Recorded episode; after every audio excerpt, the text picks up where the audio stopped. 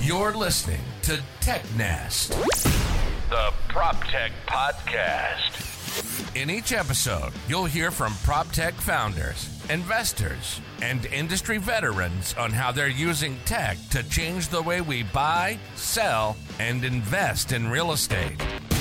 Discover market opportunities, interesting data, growth tactics, and trends driving the industry forward. This isn't just another podcast about making money in real estate. This is about how we live. And now, your host, Nate Smoyer.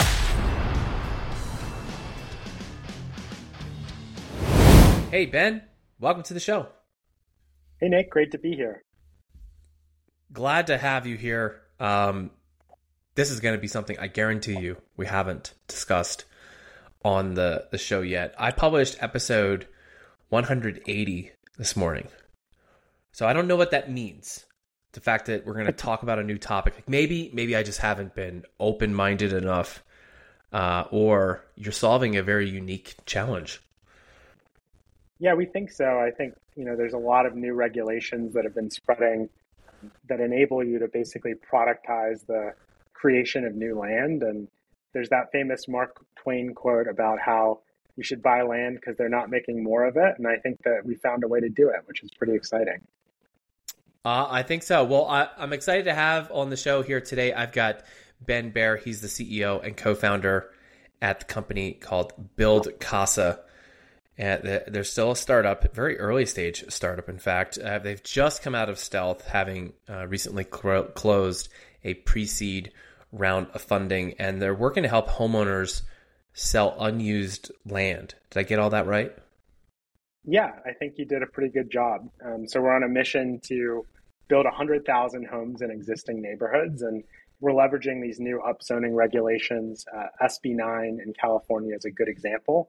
Um, and basically, what it allows us to do is split single family lots in like 60 days on average um, versus more than a year um, before. I think actually, last time I checked, we were right at about 42 days um, on the projects uh, so far. And then what we do once the lots are created is we partner with local builders. So we sell them the lots and then they build new construction, single family homes and duplexes um, in these existing neighborhoods that you know often haven't seen new construction in decades just because there haven't been any new lots. I want to get into the details of that because uh, I think there's actually more than what meets the eye here to unpack.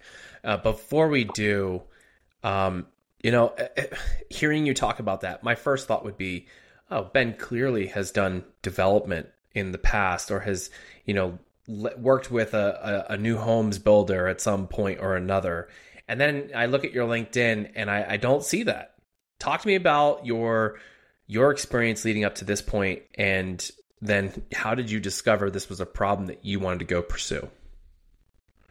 Yeah, so I'll, I'll give you the, the quick and dirty on my background. So, um, grew up in Pittsburgh, Pennsylvania, and you know, after college, you know, go west young man, I was drawn to the, the Silicon Valley startup world. Um, so the first role that I had was um, as the VP of global revenue for a mobile advertising company. So you know, you're playing Temple Run, you die at the end of the run, get some coins and watch a video to continue. Um, that ended up being sort of a classic uh, startup montage sequence where we went from you know seven people and a dog to over 200 within a couple years um, scaled revenue to like a $70 million run rate. And then that company sold to Blackstone in 2018.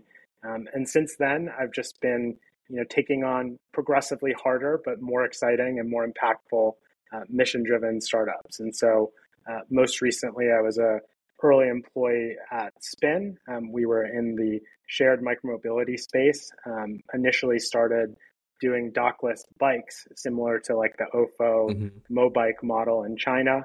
Um, and then in 2018, when uh, it felt like electric scooters were the next, uh, you know, crypto or, or AI or, or Uber, as how people thought about it at the time, um, it was just a crazy journey where um, we had really focused on being the sort of anti-Uber, um, the good actor company that works effectively with city governments.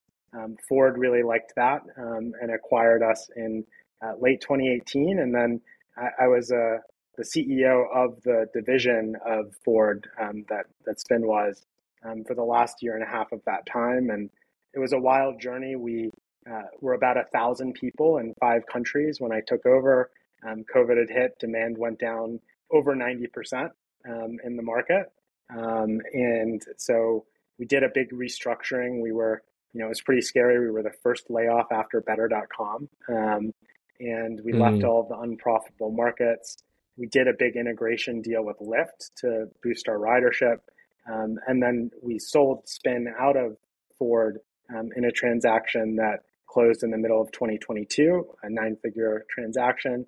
Um, and then I've been working on BuildCasa since last fall.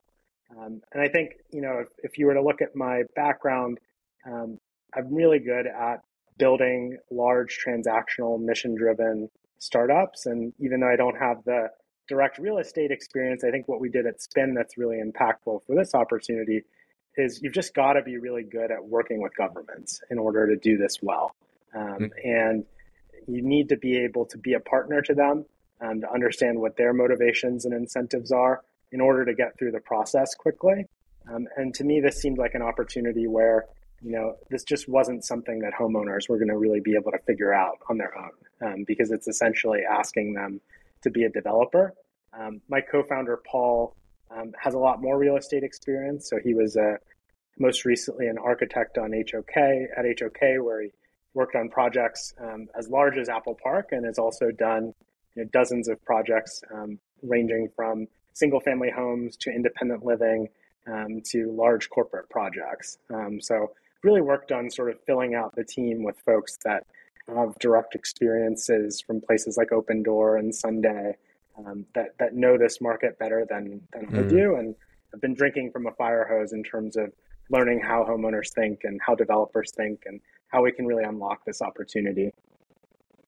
Um, I have to ask. I imagine you've got incredible amounts of patience in that you have learned to work with government well. What's the longest you've ever waited on hold?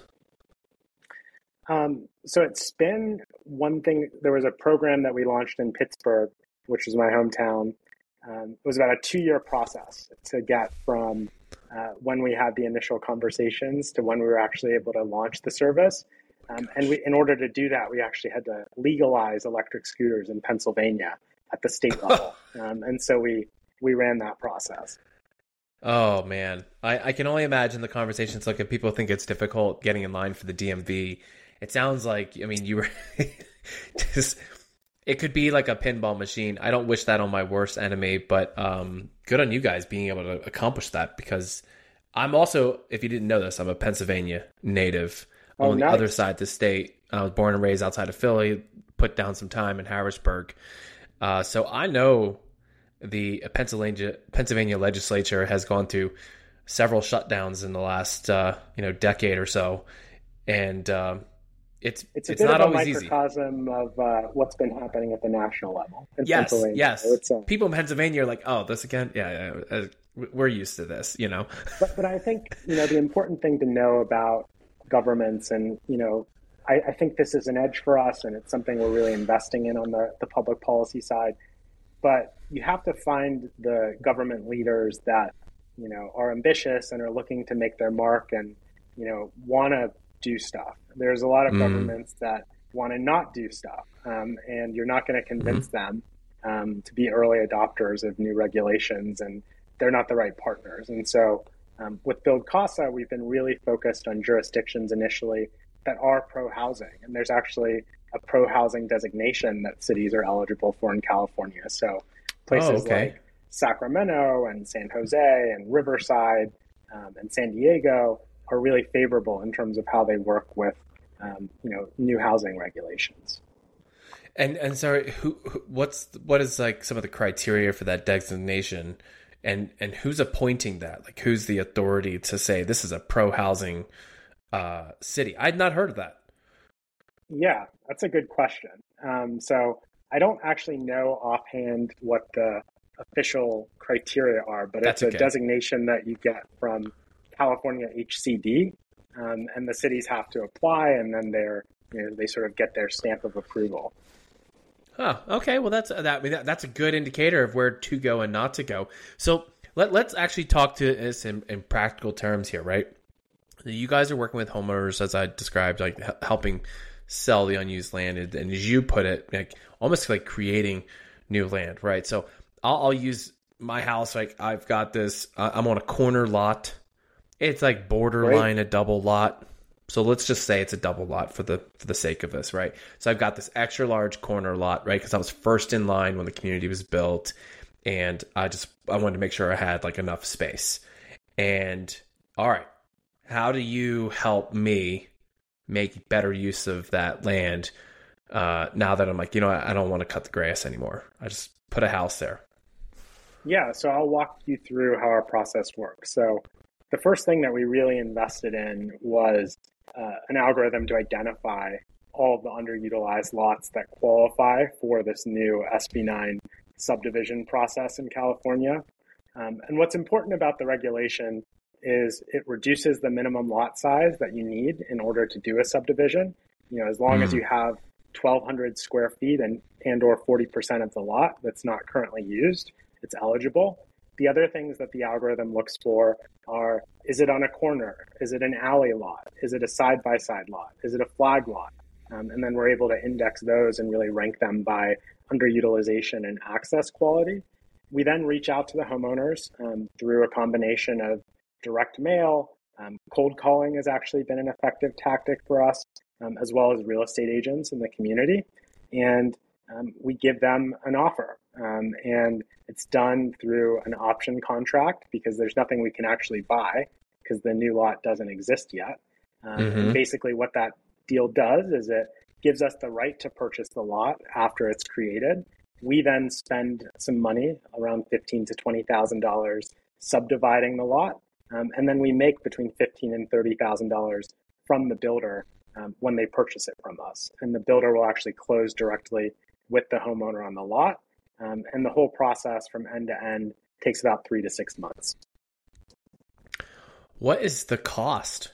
What's costing so so much money to? Because I mean, my head, I'm like, aren't we just like walking a, a yardstick and measuring, you know? Yeah. and then yeah, calling so, it good. Um, you know, just using a, an example lot in Sacramento. So um, this homeowner has a house that's worth about four hundred and fifty thousand um, dollars. The mm-hmm. builder made us an offer for one hundred and forty-two thousand dollars for a portion of the lot, um, and then that fifteen to twenty thousand. I think in, in this case it was about seventeen thousand dollars in cost is a combination of surveying costs and application fees for the process, um, mm-hmm. and then you know that's really the the sort of working capital cost that we have uh, in our motion, um, and you know, then what they're paying for is access to this lot. And then about half the time, they'll pay us additional service fees to actually entitle one of our designs for a single family home or duplex on the newly resulting lot. So 142,000 for the lot, you know, roughly $15,000 in cost to get to the subdivision, roughly a $15,000 profit. Um, and then the homeowner receives $107,000 in cash in this example. Wow. And they keep their house in mortgage, um, which I think is you know, particularly exciting as an option for folks that want to stay in their homes. Um, nobody is really selling right now because they can't mm-hmm. afford an equivalent replacement home given how much interest rates have gone up over the last couple of years. This right. way they keep their house in mortgage and they get a windfall of you know anywhere from fifty to three hundred and fifty thousand um, dollars has been the and, range so far. And does that you know, so you mentioned because if they have a mortgage, right? Let's say they have a mortgage and the balance on that is greater than what they'll take home after the, the lot is sold. Does the mm-hmm. payout go to the mortgage company as they're named first on the title or, or first on the on the note, or is there? Yeah. Can the ho- homeowner take the cash? Yeah. So the way that it works is we actually underwrite the homeowner's LTV upfront um, and make sure okay. that they have sufficient LTV coverage. Um, in some cases, there is a pay down requirement, and we're transparent about that upfront with the homeowners. Um, but in most cases, mm-hmm. there hasn't been. And where we've seen particular resonance is among you know senior citizens. They bought their house 20, 30 years ago. They often have the best lots for this. We had uh, two oh, homeowners oh, yeah. come to us together that had two acres a mile and a half from downtown Sacramento on which we can use SB9 to put 24 units um, following a, a, traditional subdivision. Um, and you know, if there is a pay down, then it just gets netted out of the, the take home amount by the escrow company at close. Mm-hmm. But in most cases, there there hasn't been. Um, and even if there is a pay down requirement, um, then the homeowner could still get that equity back out um, through like a HELOC at that point because they'll own a lot more um, than they did before. Yeah, yeah, yeah, yeah. Oh, that that makes a ton of sense, and and like you said, especially those who've been in place for a longer time, they probably had a larger lot size to begin with, so that you know now that this uh, with this new law change, um, going to offer more. Do you do, do you have an estimate of how many lots, like by your criteria in the state of California, like what's that opportunity yeah. look like? Yeah, so there's about 1.5 million lots um, that we've indexed, um, and in the initial target jurisdictions that we're really focusing on, um, which are like Riverside, uh, Sacramento, Bay Area, San Diego, um, and LA County, um, that's about a million of them. And wow. there are two new regulations that the governor uh, just signed in the last week that expand our opportunity further. Um, so um, one of them is called AB 1033, um, which is an ADU condoization bill. Um, and so previously, in order for us to be able to offer our service, you needed to have enough extra lot space to split it and get at least 40% of the lot. Um, this way, we can offer a very similar service to folks who only have room for an ADU um, in exchange for essentially selling the ADU rights for that lot. Um, and then there's another one that's been less publicized called SB 684 that goes into effect in July. Um, and that will be a ministerial subdivision lot uh, law for multifamily zones. Um, and that's another 1.6 million or so lots across the state. So that so that you could put a multifamily building on the site versus just another single family. So in a multifamily zoned lot, let's say that there's currently a duplex on it, um, mm-hmm. but there's room for four additional units you could mm-hmm. subdivide that and add four more units to that lot. To the one lot, yeah, okay. So it doesn't have to be four lots, but you could do one lot with four additional units. Wow, mm-hmm. that uh, seems like a, a seems like a bigger opportunity, frankly, than I than I even immediately uh, thought of. And those are only the areas that you're targeting, and only in California. Correct. If you had to throw a wild number out there nationwide, similar type cities, like what what do you think that would put the opportunity at? So there's about 21 million lots in the rest of the country that are greater than 5,000 square feet, um, which is kind of the initial threshold that we use to see like is there enough space to fit at least one additional single family home or duplex. But we're really mm-hmm. focused initially on uh, markets where they have sort of active upzoning regulations in place, and that could be easier subdivision, um, or it could be reduced minimum lot sizes, um, mm-hmm. like Houston and Austin have similarly implemented those types of regulations. And that just allows the process to be a lot more productizable, a lot more scalable, a lot more predictable.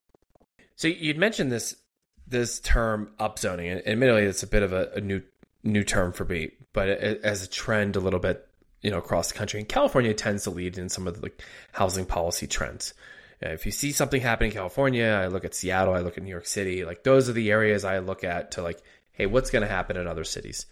Um, is that what's driving like the opportunity here, or has this opportunity been sitting in plain sight, and and no one else has yet stepped up to the plate to to solve for this in this way? It's a bit of both, I'd say. Um, so upzoning, why it's important, um, and I'll just use SB9 in California as an example.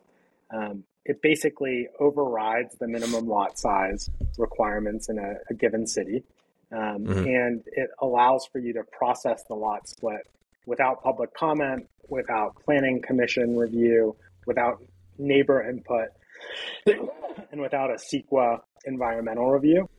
And so we've been able to do this process in a couple months versus you know one to two years in mm-hmm. the before times. Um, upzoning is a big trend because we've got about 75% of land that's dedicated to housing, which is currently single family zoned in the country. And so this whole idea um, that's been getting a lot of talk on policy fronts of missing middle housing, building, you know, single family homes, duplexes, triplexes, and quadplexes um, mm-hmm. is really enabled by these regulatory changes. And mm-hmm. as a mm-hmm. venture backed startup, what they allow for um, compared to traditional real estate development is a much faster turnover cycle um, in terms of the lot creation process. As you guys start gaining more traction, you're expanding your footprint, you know, and and this trend continues. I'm I'm gonna assume that the cons- level of consumer awareness will also increase. You know, uh, I think you know Oregon and a few other areas, right? When they when they first did away with, or they said they did away with single family zoning, you know, exclusively, right? Like, hey, now you're allowed to, if you have enough room, you can put a duplex on your property or that mm-hmm. sort of mm-hmm. thing. It raises interest in search, right? But then people invariably hit the permitting process and just freeze because I mean, it, it, depending on where you're at, can be more complicated than not, or also very expensive. What do you think consumers will call this process, and how will they like know to like to find you guys? Like, what what what do you call it? What do you call like the act of selling your unused land, other than how I just said it? Yeah, I mean, I think the easiest way to think about it is we're turning the extra lot space into a liquid financial asset um, and really productizing that for the homeowners. Um, it is a subdivision process, but you know, mm-hmm. for a homeowner, it's a debt-free alternative to a HELOC or reverse mortgage or some of the other tools that are out there that you know might actually put the homeowner in a worse financial position over time. Whereas here, mm-hmm. they're getting cash and, and keeping their house and mortgage. Uh, I, know, I know you guys are. You mentioned California. Are you eyeing up any other states, or are you looking at California? Hey, it's like there's a, so much right here. We're gonna we're gonna sit here and and work the ground until we grow tired. There's a ton of room to run in California, um, but you know what I learned from uh, the my my days in micromobility is you really have to look at it city by city. Um, and while Oregon and uh, California have implemented statewide regulations, there really are dozens of cities that have implemented local or- ordinances. So um, if you look at Houston, that's a great example. They've been doing this since 1999. Austin just updated their minimum lot size regulations based on the Houston template. Um, Arlington, Virginia, um, Raleigh, Durham, North Carolina, um, Minneapolis. Um, so there's literally dozens of cities primarily um, that are looking at similar regulations. Because mm-hmm. if you look at the housing shortage, and there's different numbers out there, but you know, let's take six and a half million as the overall shortage. Uh, there's currently a 47 state shortage. So if you're not in, uh, based on the assessment that I saw, you know, Wyoming, North Dakota, or West Virginia, you've got a housing shortage to varying degrees. And I hmm. think, you know, what's rare and exciting is that upzoning really appears to be a bipartisan nationwide trend. Um, I think in the, you know, the more blue states and cities, um, there's the YIMBY movement, um, and folks really want more housing, you know, no mm-hmm. matter what. Um, and then in the red states, and I think Montana just passed a, a statewide uh, ADU bill and is also looking at uh, upzoning as well.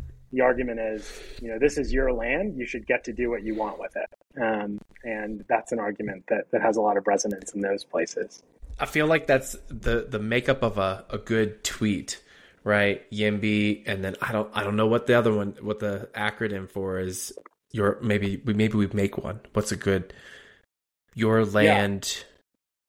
Yeah, yeah I mean something. I, I don't have the catchy term for it, but the the rationale in the red states is, you know, Billings or wherever you guys upzone, you build more housing, just stay away from my ranch, right? And so that's kind of the the worldview there yeah. that we've encountered yeah. among. You're, you're, not making anybody rezone or subdivide, you know. Yeah.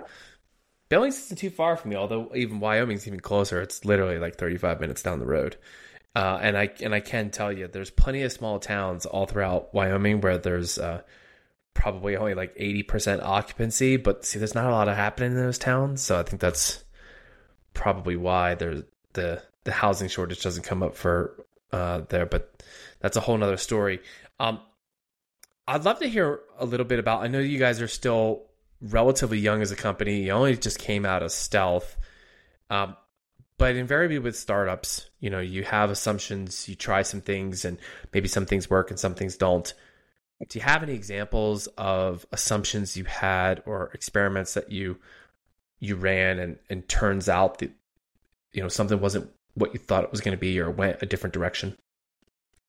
Yeah, that's a good question. Um, so I'll start with what turned out like we expected. So um, first, you know, our assumption going in was that the reason that an intermediary facilitator like BuildCasa was needed is that homeowners just wouldn't be able to really figure this out on their own. It's essentially mm-hmm. asking them to be a developer um, mm-hmm. and dealing with you know civil engineers and architects and getting a builder to not rip you off and having half a million dollars sitting around to develop a duplex if you're a, a middle class homeowner just seemed too difficult.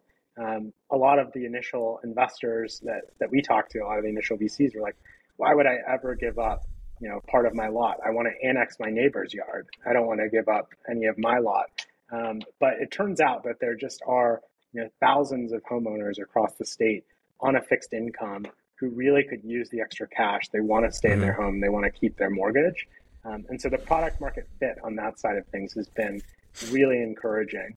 Um, I think we've been surprised that there's been uptake in wealthier areas. I think initially we thought that the response would be really located in, in places where you know house values were between like 400 and 700k. We've seen increasing interest in areas with like one to two million dollar homes. Um, mm-hmm. In terms of the stuff that has been different than we expected. Um, we initially thought that we would want to downplay the fact that housing would be built at all um, on the lots. And we actually ran uh, an experiment um, using an alternate brand called We Buy CA Lots that kind of looked like a more traditional wholesaler uh, framed offer. I was going to say, did you have bandit signs around the neighborhood and all? Yeah, okay. Yeah, exactly. You went for um, it. Where we're like, well, do people just care about the money and they don't care about the housing and the housing's actually negative? We've been pleasantly surprised that, you know, the tide's really turning and I'm actually telling people that houses are going to get built um, on these lots and you'll have new neighbors.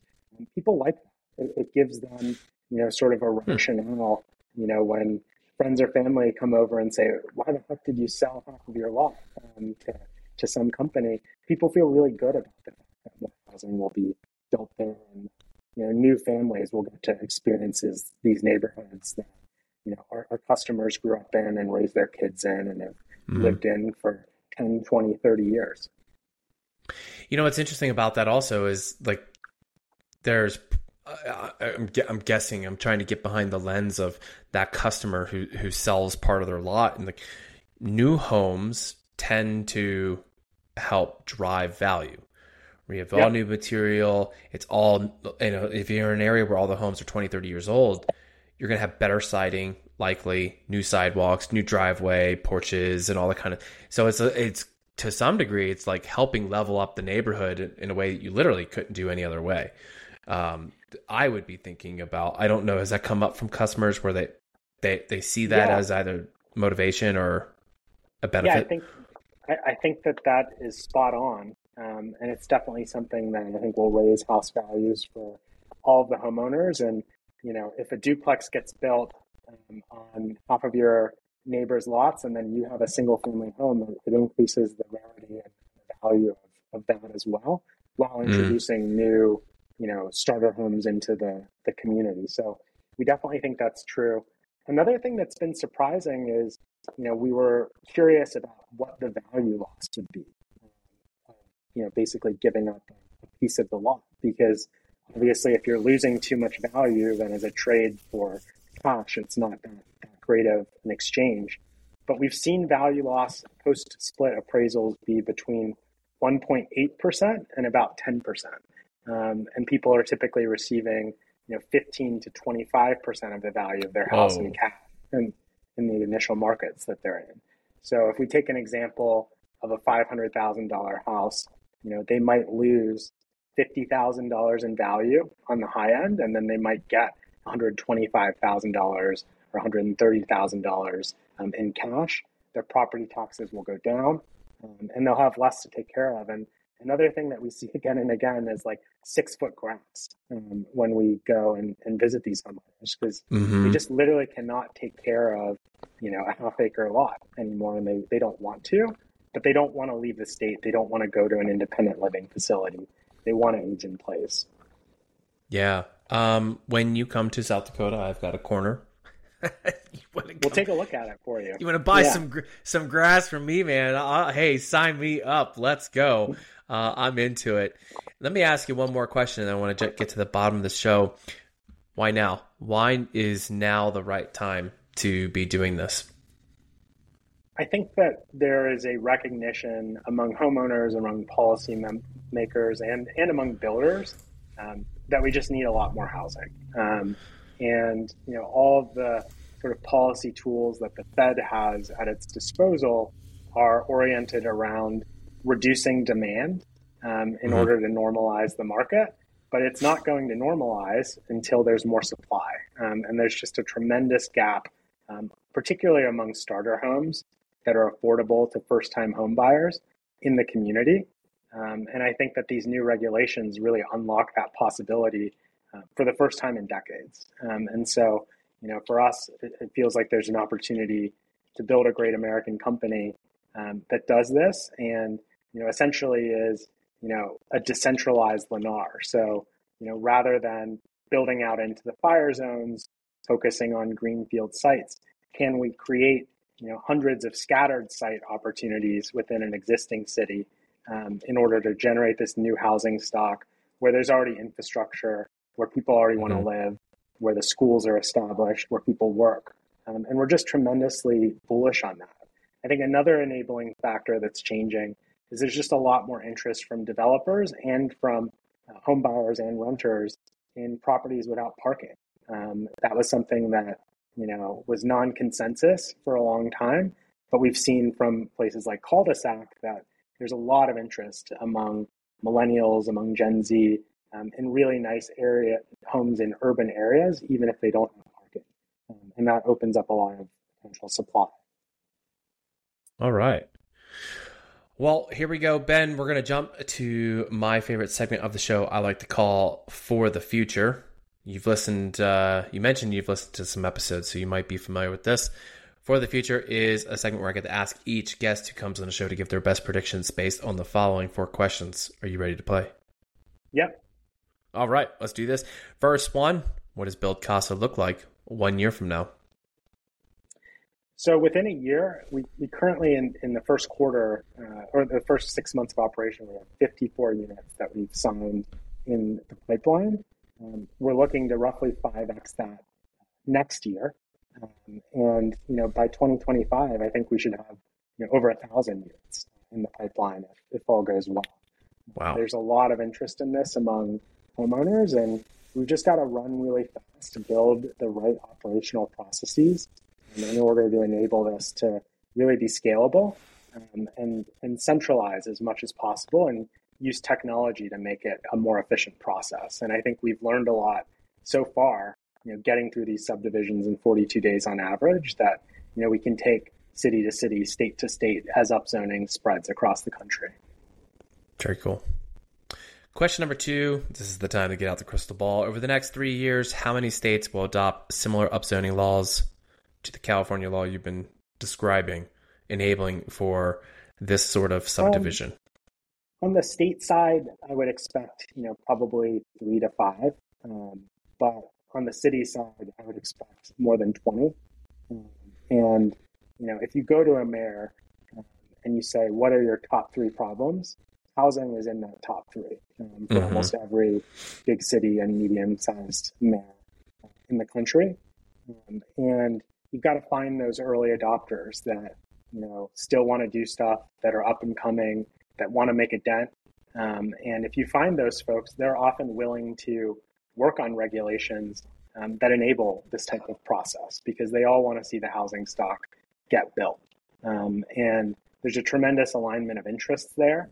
Um, mm-hmm. I think mm-hmm. that there's an increasing belief that the private sector can fill some of these gaps um, on core problems. I think if you look at transportation, Brightline trains um, in Florida is a real existing, really interesting example um, of sort of public-private partnerships to to fix a big problem and do it mm-hmm. far more cost effectively and scalably, you know, with less government money investing um, than mm-hmm. if they had relied on uh, government funding exclusively to to build that system. Yeah, good stuff. Number three here on For the Future. What's one industry trend you think will continue, but you wish would go away? I think everyone probably says this uh, on your on your podcast, but we definitely want to see the interest rate uh, environment normalize. Um, mm. For hmm. us, it's a bit counter cyclical in that it helps us in some ways on the homeowner acquisition side of things because you know people aren't selling their homes, but consumer debt um, is rising and they need access to cash. But it does mm-hmm. reduce the offers that we can make because the cost of construction financing for our builder partners is you know two and right. a half points higher than it was a year ago.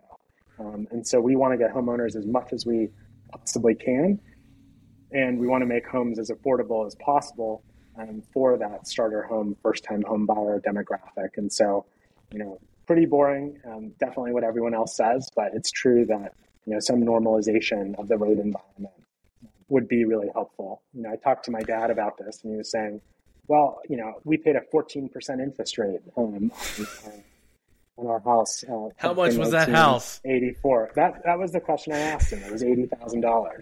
So, um, you know, I think anytime I hear that argument, um, just given how sticky prices are, um, you know, I think we are at a 40 year low um, right now in terms of affordability as a result of that.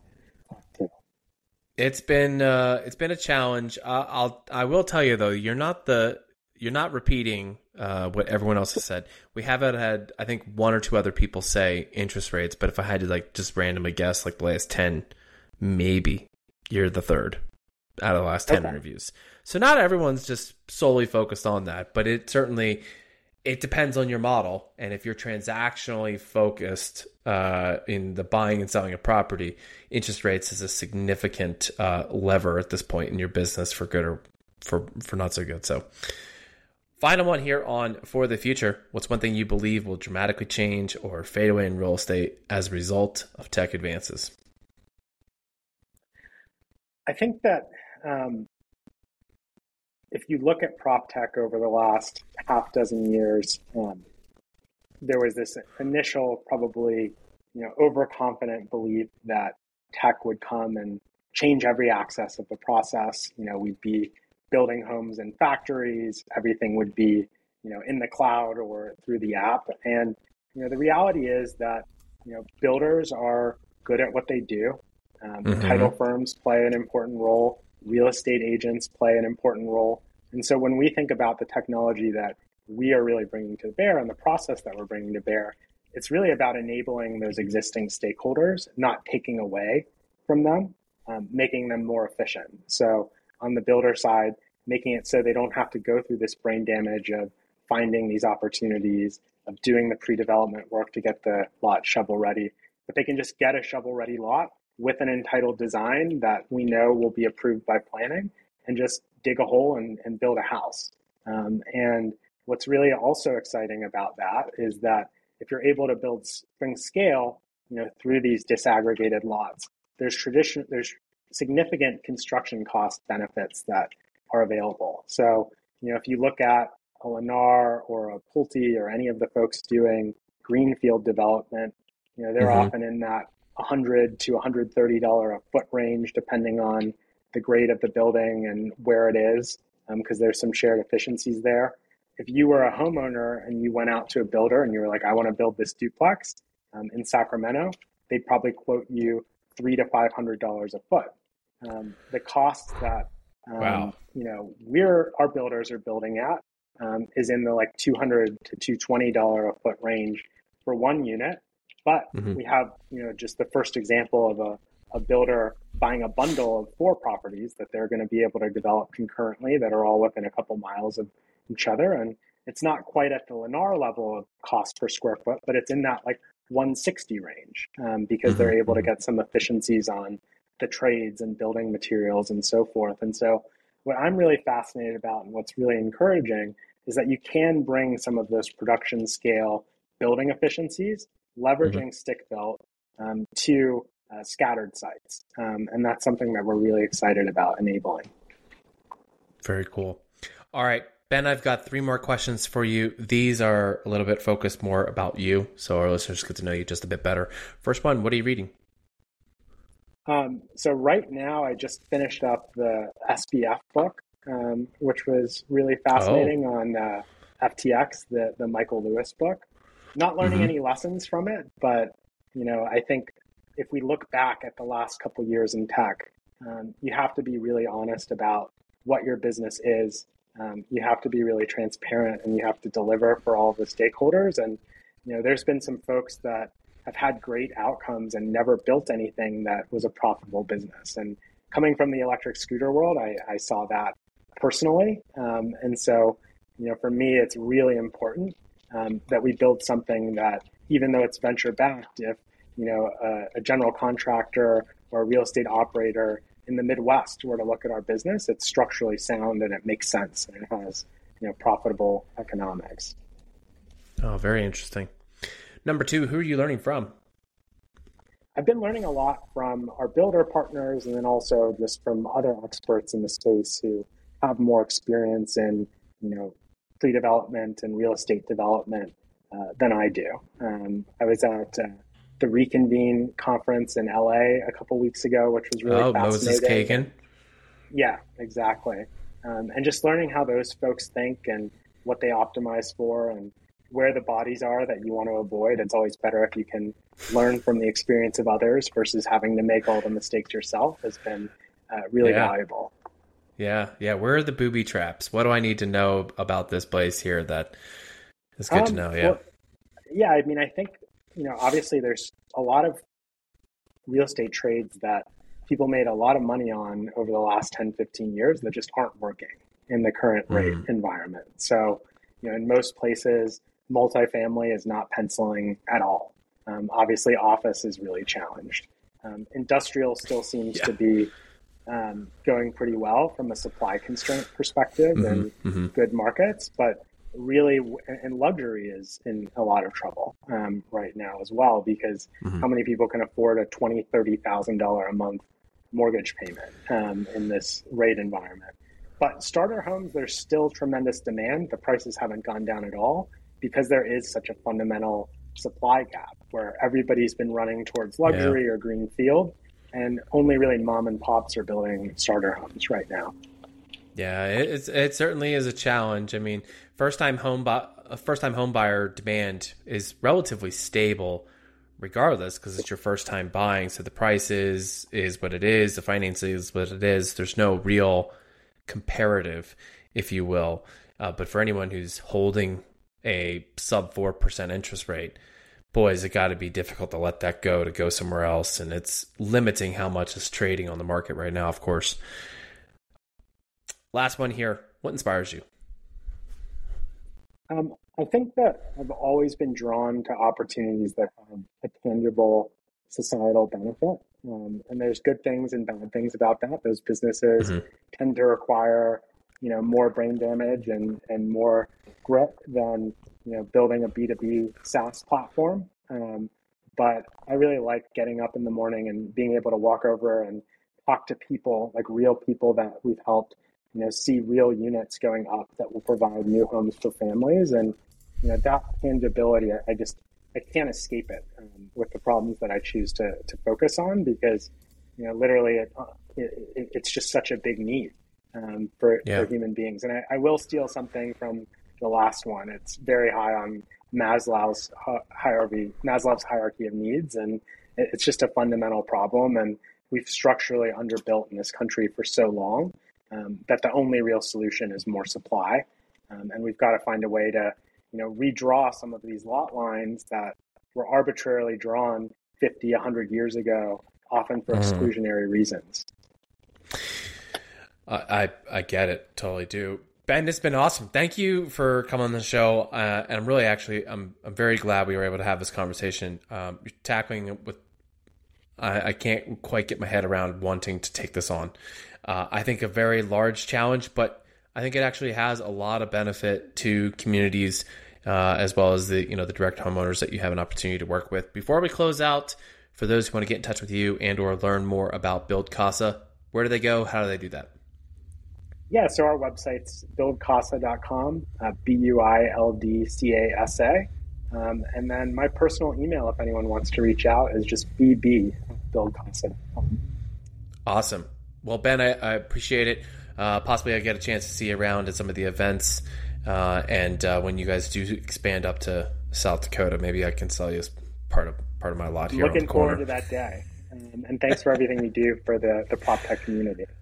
I appreciate that. We'll see you later. Right. Later, Nate.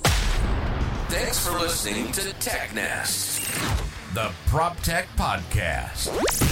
Find all the links and resources mentioned in this episode on technest.io. You can get future episodes delivered to your ears directly by subscribing to the podcast on iTunes, Spotify, Google Podcasts, and all other major podcast apps. Follow TechNest on social media to stay up to speed on new developments, resources, and announcements in PropTech. Your support is greatly appreciated. There's two ways you can directly support this podcast. Share episodes you find interesting, and then leave a review the show in the App Store. From Nate and the TechNest team, thanks for listening.